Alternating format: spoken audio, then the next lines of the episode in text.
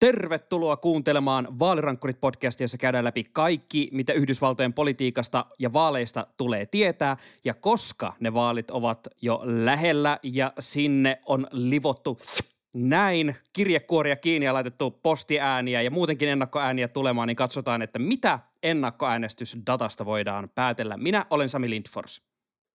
Ja koska elämme no, nykyisessä maailmassa ja kaikkeen joko uskotaan tai ei uskota, niin otetaan käsittelyyn myös vaalidenialismi.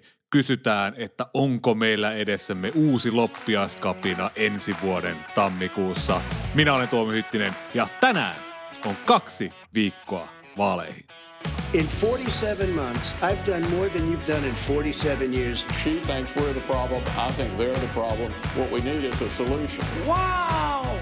All the networks! Dude, that was one of the weirdest interviews I've ever conducted. You're talking about the witch hunt? I hear it's a joke. The fact is that everything he's saying so far is simply a lie. Tämä on Vaalirankkurit podcast. Puhutaan tähän jakson alkuun vaalidenialisteista ja siitä, että millainen rooli tällä vaalidenialismilla on parin viikon päästä ja myös sen jälkeen. Ja pakko nostaa tähän heti kärkeen äh, CNNllä nimittäin Leikin Kari, eli Curry Lake, eli entinen Fox News-tähti, nykyinen äh, crazy – batshit crazy edustaja, eli Arizonan kuvernööriksi pyrkivä Lake. Ja tota, hän oli siis CNNllä haastattelussa, lohkaisi aika ytimekkäästi kysyttäessä, että aikooko hyväksyä vaalituloksen, että I'm going to win the election and I will accept that result. Eli voitan vaalit ja aion hyväksyä sen tuloksen. Ja pysyi tässä kannassaan, vaikka kuinka tivattiin, että aikooko hyväksyä vaalituloksen, oli se mikä hyvänsä. Ja Tuomo olikin tämän osion väliotsikoksi käsikseen kirjoittanut, että mitä jos vaalidenialistit eivät voita, mikä on mun mielestä aika hyvin muotoiltu kysymys. Eli lähdetään tällä liikenteeseen, että Tuomo, mitä tapahtuu, jos vaalidenialistit voittaa ja mitä jos eivät voita?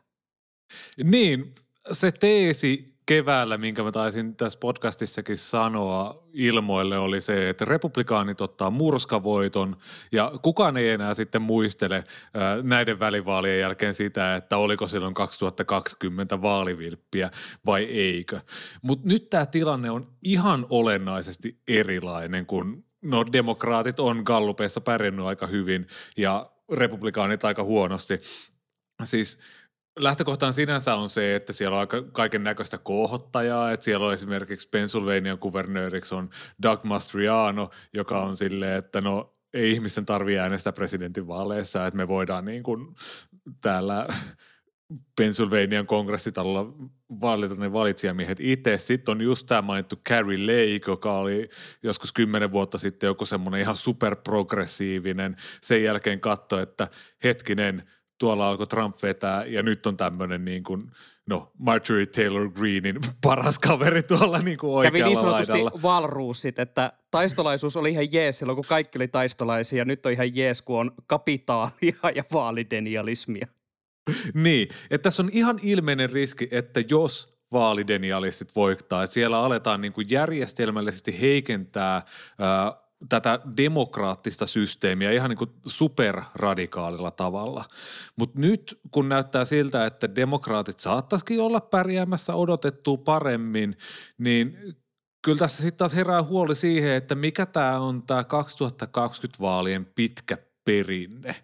että kun se koko se 2020 syksy ja alkutalvi oli sitä Trumpin sitä, että no lasketaan näitä ääniä ja niin kuin yritetään laskea uudelleen ja ei hyväksytä vaalitulosta ja näin ja näin. Ja se huipentui siihen Capitolin valtaukseen. Niin otetaanko tässä nyt sitten taas niin kuin uusi kierros? Et en mä nyt välttämättä usko, että niin kuin Capitolia vallattaisiin uudestaan, että tulisi tämmöistä uutta loppiaskapinaa, mutta enemmänkin sellaista, että – hei, taas kävi jotain, mitä ei normaalisti ole käynyt ja sitten se leviää tuolla kansan niin kuin siellä tosi syvissä riveissä.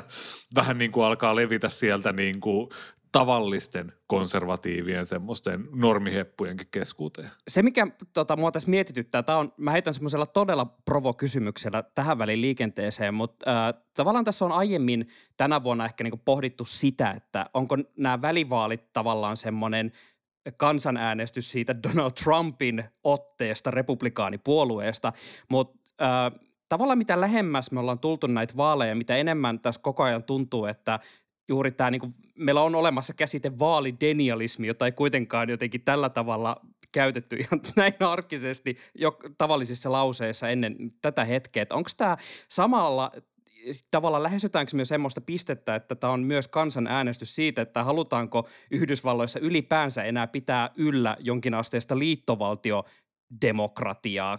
Tämä alkaa vaikuttaa siltä, että ää, tässä ikään kuin äänestetään siitä, että hyväksytäänkö me yleensäkään tämän muotoisia vaaleja Yhdysvalloissa. No siis ehdottomasti ei. Et tietysti suurin osa kansasta on sellaista, että ei edes seuraa puoluepolitiikkaa. Et kun on mielipidemittauksessa kyselty ihmisiltä, että onko demokratia ja demokraattiset arvot tärkeitä, niin kyllä nyt niin kuin ihan valtaosa, siis tyyliin 70-75 prosenttia sanoo, että kyllä. Mutta niille ihmisille se varmaan tarkoittaa sitä, että niin kuin parin vuoden välein käydään äänestelemässä ja joku siellä Washingtonissa on ja niin kuin ihan sama kuka se on, niin kaikki asiat menee vaan huonompaan suuntaan. Ja niin kuin tämmöinen peruspopulistinen tapa. Mutta se, että, että mietitään, että 2016 oli vain yksi ihminen, Donald Trump, joka sanoi, että no voitti tai hävisi, niin vaalit oli vilpilliset ja vaikka hän voitti, niin hän sanoi, että niin kuin väärin meni. Niin 2020 on jo saatu sitten isompi joukko uskomaan siihen. Semmoinen joukko, joka lähti sinne Kapitolille myllyttämään. Et nyt kun tämä niin kuin vieläkin jatkuu tämä sama laulu, niin ehkä niin kuin tässä on vaarana se, että se arkistuu ja normistuu ja että oikeasti – niin kuin ensinnäkin valitaan semmoisia henkilöitä valtaan, jotka pystyy tekemään muutoksia siellä paikallistasolla, mihin ei sitten valtakunnan mediaa, valtakunnan politiikassa niin kuin pystytä kiinnittää huomiota niin paljon, että mitä hittoa jossain, en mä tiedä, Tennesseeissä tapahtuu tai niin kuin näin päin pois ymmärrät niin kuin jotain tämmöisiä niin kuin vähän pienempiä – niin kuin puhtaan republikaanisia osavaltioita, joissa niin kuin muutenkaan ei varmaan niin kuin tapahtuisi mitään, vaikka olisi kuinka tahansa reilut vaalit olemassa, mutta sitten, että se järjestelmä rigataan vielä pahemmin ja sitten se alkaa levitä niin kuin muihin republikaanisiin osavaltioihin, jolloin sillä alkaa tulla jo vaikutussa vaalitulokseen jossain Pennsylvaniassa, joka tavallaan on vaankieliosavaltio, mutta jossa se paikallinen, paikalliset lainsäätäjät on hyvin vahvasti republikaanien hyppysissä, niin tällä tavalla se leviää niin kuin paikallispolitiikassa osavaltiosta toiselle ja se on niin kuin tosi vaarallista ja se tapahtuu tosi vaivihkaa, tosi niin kuin huomaamatta sille, että siihen on hirveän vaikea saada ihmisiä kiinnostumaan siitä, että mitä tuolla osavaltiossa, joka ei ole minun osavaltioni, tapahtuu. Tämä vaalidenialismi äh, näkyy jo nyt aika huolestuttavalla tavalla, että Arizonassa, joka oli jo silloin pari vuotta sitten tämmöinen, sanotaanko myrskyn silmässä näiden vaalihärdellien ja lopulta, äh, mikä Cyber Ninjas oli tämä firma, joka yritti kaikin keinoin löytää jotain vaalivilppiä niistä tota, äänestysmasinoista ja muuta, kun käytiin näitä erilaisia tutkintoja läpi, että onko sitä vilppiä tapahtunut ja ei siis ollut, vaikka sitä kuinka yritettiin siellä vääntää. Vuosi taidettiin laskea niitä ääniä, kyllä Herra, joo. Se, joo. Ai se on jo päättynyt. Mä ajattelen, että edelleen Cyber Ninjasit on siellä jossain räpläämässä niitä masinoita. Anywho, äh, että Arizonassa on siis jo nytten tullut ilmoituksia häirinnästä, vaalihäirinnästä. Siellä on ihmisiä häiriköity, kun he ovat menneet jättämään postiääniä näihin tämmöisiin laatikoihin tai niihin pisteisiin, mihin ne sitten niin lopulta jätetään, niin siellä on ollut sitten uhkailua ja muuta. Ja äh, New York Timesin The Daily podcastin maanantaisessa jaksossa oli ihan mielenkiintoinen haastattelu. Siellä oli vieraana äh, Arizonasta Marikopan vaalipiirin vaalipäällikkö Stephen Richer, joka siis on ihan pata konservatiivin republikaani. Mä kävin herran Twitter-tilillä ja hän haluaisi meuhkata kaikesta vokeismista ja kaikesta tällaisesta sälästä, mutta ei, hän joutuu siis tappelee oman äänestäjäkuntansa kanssa siitä, että hän on joutunut siis just näiden vaalidenialistien hampaisiin. Siellä on siis häntä on uhkailtu, hänen työntekijöitä on uhkailtu ja hän siinä kertoo, että millaista on ollut olla tavallaan keskellä näin niin kuin absurdia tilannetta, että hän tietää, että ne vaalit järjestettiin oikein, mutta hänen äänestä, omat äänestäjänsä, jotka häntäkin on äänestänyt näihin pesteihin, niin he niin laittelee sähköpostia ja soittelee, jättää vastaaja viestiä, uhkailee, että miten ihmeessä sä voit pettää meidät näin, että sä tiedät, että sä, että sä oot rigannut nämä vaalit. Niin kun se oli aika hyytävää tekstiä kuun, kuunnella tällaista, niin Onko tässä oikeastaan kysymys se, että tässä vaalidenialismissa on tämmöinen ruutitynnyri, että se on olemassa ja se, mikä ikään kuin tässä nyt jää nähtäväksi, on se, että mikä tämän ruutitynnyrin koko lopulta on. Että se on asia, joka tulee posahtamaan kuitenkin jollain tavalla. Niin koko ajan se paine kasvaa, kasvaa ja kasvaa ja sitten kyse on siitä, että miten se saadaan niin purkautumaan. Että et, tavallaan demokratian kannalta semmoinen republikaanien murskavoitto näissä välivaaleissa voisi olla niin kuin ihan hyvä asia. Mutta sitten jos niin kuin demokraatit yhtäkkiä pärjääkin ja no voittaisi sekä edustajahuoneen että senaatin, mikä olisi niin ihan superepätodennäköistä, niin sitten voisi niin olla semmoinen laajempikin republikaanikunta se, että hetkinen, että ehkä semmoinen, mikä nyt näyttää todennäköisimmältä, että republikaanit vie edustajahuoneen ja demokraatit senaatin, niin se voi olla niin kuin, ää, ehkä vielä semmoinen niin kuin siedettävissä oleva, kun miettii, että mitä Dr. Oz tai Herschel Walker tekee siellä republikaanileirissä. Mutta tuohon haluaisin napata kiinni, minkä sanoit, että kun ää, tälle Stephen Richterille tulee kaiken näköistä vihaviestiä siitä, että miksi et usko meitä ja näin ja näin ja näin, niin republikaanijohto varsinkin itse luo aktiivisesti epäluottamusta tähän järjestelmään. Me ollaan kuultu näissä loppiaskapina tutkinnoissa, kun on saatu sitä Trumpin porukkaa, heidän sähköpostiviestejään, tekstiviestejään, kaikkea viestittelyä, mitä siellä kampanjassa on ollut. Siellä on aktiivisesti mietitty, että miten me voitaisiin haastaa tämä. Siellä on tiedetty, että nämä asiat ei pidä paikkaansa, mitä he väittää, mutta silti on mietitty, että miten me saataisiin tämä näyttämään mahdollisimman shadeiltä. Ja itse asiassa ihan mielenkiintoinen nyt näissä välivaaleissa – uutistoimissa AP kertoo, että miten tämmöiset niin kuin, mitä se olisi, grassroots activist, eli tämmöiset niin kuin vaaliaktiivit, konservatiivit, kannustaa ihmisiä äänestämään vaalipäivänä, jotta silloin niin kuin vaalipäivän ääniä olisi mahdollisimman paljon laskettavana, koska jostain syystä useimmissa osavaltioissa niin postiäänten ääneten laskenta sitten aloit, niin kuin jatkuvasti sen jälkeen. Ja tulos sitä kautta viivästyy. Ja sitä kautta, että vaalien tulos on mahdollista haastaa, että se näyttää se prosessi mahdollisimman shadeiltä, että jo siellä niin kuin paikallisaktiivien parissa mietitään tällä hetkellä sitä, että miten me saataisiin tämä prosessi näyttää mahdollisimman pahalta, että niin kuin meidän puoli näyttäisi hyvältä ja demokraatit näyttäisi pahalta, että se on levinnyt sieltä – sieltä märästä päästä, sieltä Trumpin kampanjasta nyt ihan sinne niin kuin ihmisten naapurustoja ja koteihin, sinne missä niin kuin vaalit oikeasti tehdään.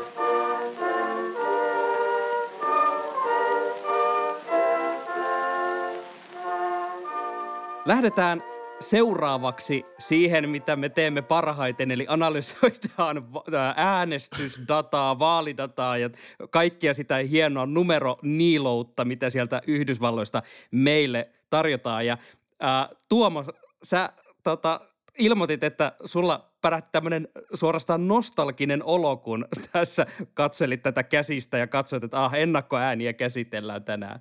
Joo, siis kaikki vannoutuneimmat kuulijat varmaan muistaa meidän ekalta tuotantokaudelta, kun me tehtiin ehkä noin 20 lähetystä postiäänestyksestä ja sen ongelmista. Ja oli jotenkin nostalgista käydä taas tuolla Georgian osavaltien Secretary of Statein sivuilta käydä tahkaalaamassa sieltä, että miten siellä on paljon äänestetty ja näin päin Fulton pois. County, forever in my heart.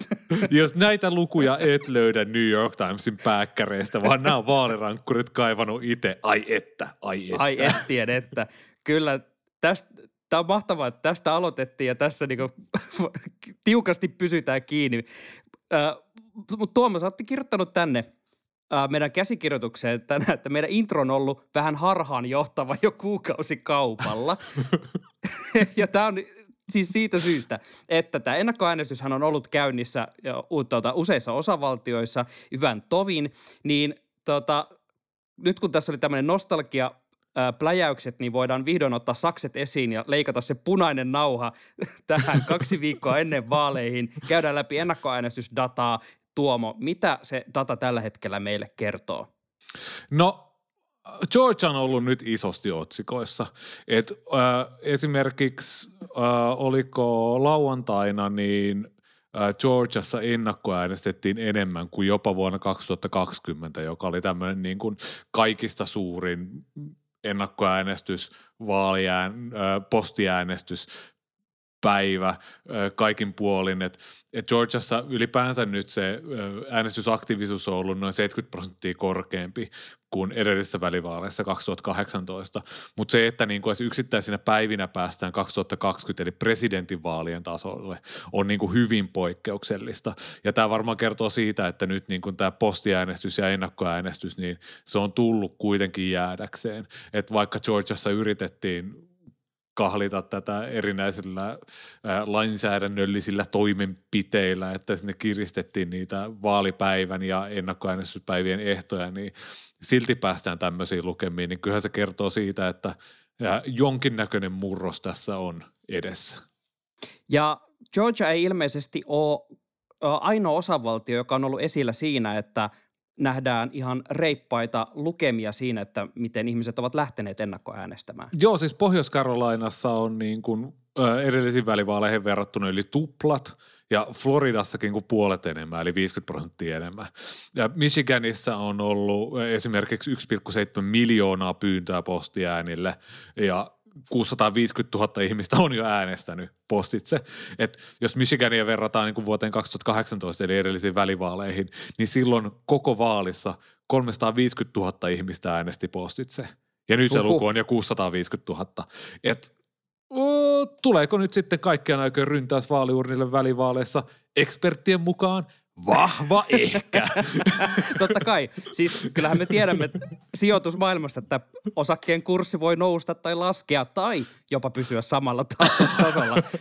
Mutta nyt on fundamentit hallussa nousun suhteen, sanoisi Nimenomaan. joku sijoittaja podin pitäjä.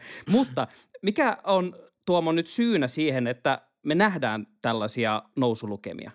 No kyllä se on korona. Siis ei se, että Yhdysvalloissa tällä hetkellä olisi joku hullu pandemia päällä ja ihmiset ei uskaltaisi äänestää muuten kuin ennakkoon tai postitse, mutta se, että ihmiset on huomannut, että hei, tämä on helppoa. Että esimerkiksi nuoret äänestäjät on ollut silleen, että miksi – odottaisin tuonne vaalipäivään tiettyyn aikaan, kun saattaa olla työvuoroa tai jotain muuta menoa tai sitä sun tätä, kun voin tehdä sen kotoa keittiön äärestä ja täytellä ja sitten palautella sen, kun haluan. Et voi olla, että Yhdysvallassa on pysyvästi niin sanotusti niin kuin vaalikuukausi pelkän vaalipäivän sijaan. Jännittävää.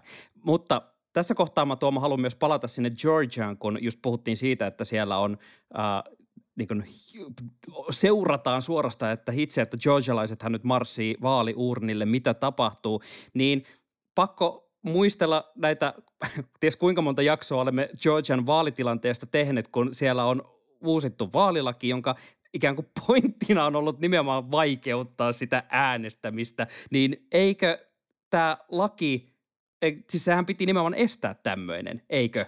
No siis joo, mutta siis eihän äänestäminen siis silleen lopu. Et, et siitä on käsittääkseni paljonkin tutkimusdataa siitä, että kun äänestämistä vaikeutetaan, Georgiassa esimerkiksi on vähennetty ennakkoäänestyspaikkoja. Sitä ennakkoäänestysaikaa ylipäänsä lyhennettiin. Sehän oli julmetun pitkä silloin 2020. Ja nyt sitä on lyhennetty niin kuin pariin, onko kolmeen viikkoon ehkä. Saattaa tulla tästä näitä viikon verran siellä nyt on äänestelty, silloin se taisi olla niin kuin reilusti pitkälle toista kuukautta. Ja se on myös demokraateille semmoinen vaaliase, että hei, katsokaa mitä kuvernööri Kemp ja muut republikaanit ovat tehneet, mikä saa sitten niin kuin kansaa uurnille. Että se voi olla niin kuin demokraattipuolelle niin kuin hyväkin asia. Uh, Mutta tosi mielenkiintoista nähdä sitä lukemia-analyysejä, koska kyllähän sitä merkittävästi vaikeutettiin. Joo, tämä on mun mielestä just mielenkiintoinen nähdä, että äh, koska juuri vaikka niitä lakeja on tiukennettu, että siitä on tehty vaikeampaa, niin äh, kyllähän vuorten yli voi aina kiivetä, että nähdäänkö tämmöinen Stacey Abramsin, joka pyrkii tätä kuvernööriksi haastaa Brian Kemppiä. Ja et, tota, aikoinaan hänellä on ollut just sitä voimaa saada ihmisiä sinne urnille ja niin vaikka väkisin kammeta vaikeuksien yli, että on, nähdäänkö me jotain tällaista efektiä tässä vai onko tämä laki toiminut ikään kuin niin kuin valkoinen lihasevä heteromies on sen siellä äh, osavaltiosenaatissa halunnut, että nimenomaan ne republikaaniäänestäjät on siellä, että tämä on tehty minulle helpoksi, minäpä lähden tästä vaaliurnille. Ja tosiaan se voi olla, että meillä on katse nyt liian lähellä, kun me katsotaan näitä äh, välivaaleja ja mietitään sen niin kuin merkit, näiden vaalilakien merkitystä siihen, koska ehkä paljon suurempi merkitys on sitten 2024, jolloin se ei ole enää niin iso tai kuuma asia, kun on jo yhdet vaalit käyty siinä välissä. Ja 2024 on kuitenkin paljon, paljon isommat vaalit, koska silloin valitaan sitten vuosi uutta presidenttiä. Et varmaan siinä on tämmöistä georgialaisten republikaanien lainsäätäjien yritystä saada sitten valkoiseen taloon taas sinne GOPstä joku. Aivan, eli nähtäväksi jää tilanne tämän suhteen. Mutta tästä Georgian postiäänitilanteesta oli myös äh, Twitterissä, siellä oli – äh, tämmöinen herrasmies kuin Charles Minshew, joka on, täytyy ihan katsoa aina tuo nimi, The Atlanta Journal Constitution-lehden tämmöinen digitaalisen tarinankerronnan äh, toimituspäällikkö, ja hän on tota, tälle omalle Twitter-tililleen paljon päivittänyt just näitä lukemia siitä, että miten tämä äänestysaktiivisuus Georgiassa menee jne. Ja tota, erään twiitin alla vaan sattuu olemaan tällaisia – äh, nimimerkkidemokraatteja väittelemässä siitä, että siellä just pohdittiin tätä, että äh, apua, että kun tämä postiäänestysaktiivisuus ei kuitenkaan ole sitä 2020-tasoa, okei silloin oli hitto soikoon korona, että yllä, yllätys silloin oli paljon isommat postiäänestyslukemat, oho. Mutta kuitenkin, että ne ei ole myöskään hirveän erilaiset verrattuna 2018, että siinä on niin ne, ne varsinaiset postiäänilukemat on aika samassa, vaikka tämä niin ennakkoäänestys kokonaisuudessaan on aika hyvässä vauhdissa. Niin siellä oli silleen se logiikka, että, ah, että ne on juuri niitä demokraattien ääniä, jotka nyt jää niin laittamatta, koska postiäänestystä on vaikeutettu. Missä mä oon kuullut tämän keskustelun aiemmin? Vähän tuli tämmöinen deja vu, että ketä postiäänestys hyödyttää. Mutta lähdetään just tästä kysymyksestä Tuomo eteenpäin, että keitä tämä tämmöinen iso äänestysaktiivisuuden kasvu suosii? No siis perinteisestihän se on tai en mä voisi tiedä, että voiko sanoa niin kuin perinteisesti, että sehän on ihan hirveän osavaltiokohtaista, mutta perinteisesti on ajateltu, että se suosisi demokraatteja. Että kyllä 2020, kun katsottiin koko Yhdysvaltoja ja sitä äänestysaktiivisuutta, niin demokraatit äänesti mieluummin postitse kuin republikaanit. Sitten on tietysti sellaisia osavaltioita, kuten joku Florida, missä paikallinen republikaanipuolueen jaosto on yrittänyt saada niitä eläkeläisiä niin kuin vuosikymmenen ajan äänestämään postitse. Et, et siellä se, se kuilu demokraattien ja republikaanien kohdalla on paljon pienempi. Ja kyllä tässä nyt näkee, että republikaanitkin on pikkuhiljaa oppinut tavoille, että yhden republikaanipolsterin – mukaan viime torstaihin mennessä ennakkoäänestäjistä olisi 51 prosenttia demokraatteja ja 30 prosenttia republikaaneja, kun kaksi vuotta sitten 55 prosenttia oli demokraatteja ja 26 prosenttia oli republikaaneja. Mm-hmm. Ja toki täytyy muistaa, että kaksi vuotta sitten ainoastaan demokraatit ei äänestänyt ennä, niin kuin ennätysaktiivisesti, vaan myös republikaanit äänesti ennätysaktiivisesti. Mutta sitten se, mikä ennakko- ja postiäänissä on otettava huomioon, on tämä Gallup-tilanne. Että ihmisten menee aina äänestämään siinä tilanteessa, missä he on jo niin tehnyt sen päätöksen, että ketä äänestää. Niin nyt esimerkiksi Georgiassa, kun on siitä puhuttu, niin se voi sataa kuitenkin äh, Raphael Warnockin pussiin, koska äh, kaikkialla muualla mä just katoin itse asiassa tässä viikonloppuna vähän vaalidataa, niin kaikessa muissa, kaikessa muissa tämmöisissä vaankieliosavaltioissa tilanne on kiristynyt republikaanien eduksi, paitsi Georgiassa Herschel Walker ja Warnockin ero on pysynyt siinä niin kuin Warnockin etuna sellainen 1,2 prosenttiyksikköä. Eli nyt kun ihmiset äänestää aiemmin, niin he, he todennäköisesti äänestää Warnockia todennäköisemmin. Että kun tämä yleinen Gallup-trendi menee sinne republikaanien puoleen, niin nyt on se, mitä enemmän ihmiset äänestää ennakkoon, niin sitä demokraattimyönteisemmässä ilmapiirissä he todennäköisesti äänestää. Mutta nyt kun me puhutaan postiäänistä ja ennakkoäänistä, niin väkisinkin tulee lisää tällaista nostalgia kautta kauhun fläsäriä päälle siitä, että minkälainen sotku tällä kertaa saadaan aikaiseksi. Eli kysymys tulikin oikeastaan jo siinä, että, onks, äh, että mikäli tämä ennakkoäänestys ja postiääni-innostus jatkuu aina tuohon vaalipäivään asti tällaisena, niin onko meillä käsissä jonkinasteinen vaalikaos once again? siis todellakin. siis tulossa taas tämmöinen ääntenlaskentaviikko. Että esimerkiksi no vaankieliosavaltioista Wisconsin ja Pennsylvania ja ääntenlaskijoille lupaa prosessoida niitä ääniä kuin vasta vaalipäivänä. Et sitten vasta kun on äänestetty, niin sitten Ah, Pennsylvania saavataan ne säkit ja ollaan silleen, että no niin, lähdetäänpä tästä näin vielä. Ja kun miettii vielä sitä Ai, ai, ai. Pennsylvanian asemaa siinä, että, että se on Nevadan ja Georgian ohella se keskeisin paikka, missä määritellään, että kummalle tämä senaatti menee, niin no, joku viisas mies on jossain julmassa TV-sarjassa joskus sanonut, että chaos is a ladder.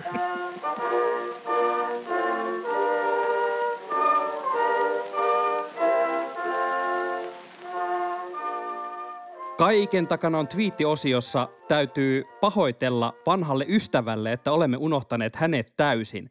Nimittäin Pete Buttigieg, joka on yksi ja ainoa hahmo, jota seuraamme vaalirankkurit-tilillä Twitterissä, siis itsejemme lisäksi vanha kunnon pormestari Pete. Nykyisin muuten Ää. Secretary Pete. Kyllä. Rakentaa junaratoja ympäri Yhdysvaltoja. Ja tota, mä siis tunnustan, että jotenkin ei ole tullut yhtään katsottu, että mitä meidän tota, lempidemokraatti äh, Pete Buttigieg on tässä puuhannut, niin CNN on jakanut äh, 17.10. uutisen, mikä mun mielestä tärkeää nostaa esiin, kun puhutaan Buttigiegin kuulumisista. Tämä jakoteksti menee näin. Pete Buttigieg is so in demand as a surrogate on the campaign trail for Democratic candidates in the midterms that he's getting more requests than Vice President Kamala Harris, sources tell CNN. Uh, eli tiivistettynä Pete Buttigieg on kuumaa tavaraa. Hänet halutaan kampanjoimaan demokraattiehdokkaiden kanssa ympäri maata, ja hän saa näitä pyyntöjä enemmän kuin varapresidentti Kamala Harris. Tuomo, tarkoittaako tämä, että 2024 presidenttipeli on avattu todella vahvasti puksuttamalla junalla ympäri Yhdysvaltoja. Todellakin, siis mä oon ehdottomasti Peten puolella aina missä tahansa asioissa ollaan. Että todella kun sanoit, että kuumaa tavaraa, niin Petehän on todella kuumaa tavaraa. Ja tämä myös vahvistaa sen vanhan Joe Bidenin vitsin siitä, että tämä henkilö, joka valittiin varapresidentiksi, niin hänestä ei kuultu enää koskaan, niin Kamala Harrisille on käynyt vähän tällä tavalla.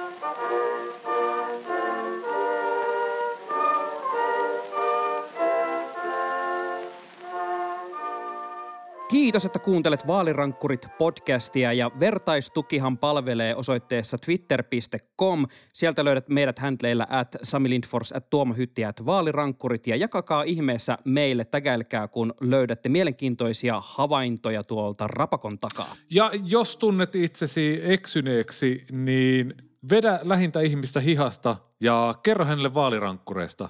Ja vasta sitten tietä kotiin. Vaalirankkurit palataan pari viikon päästä. Nyt moi moi!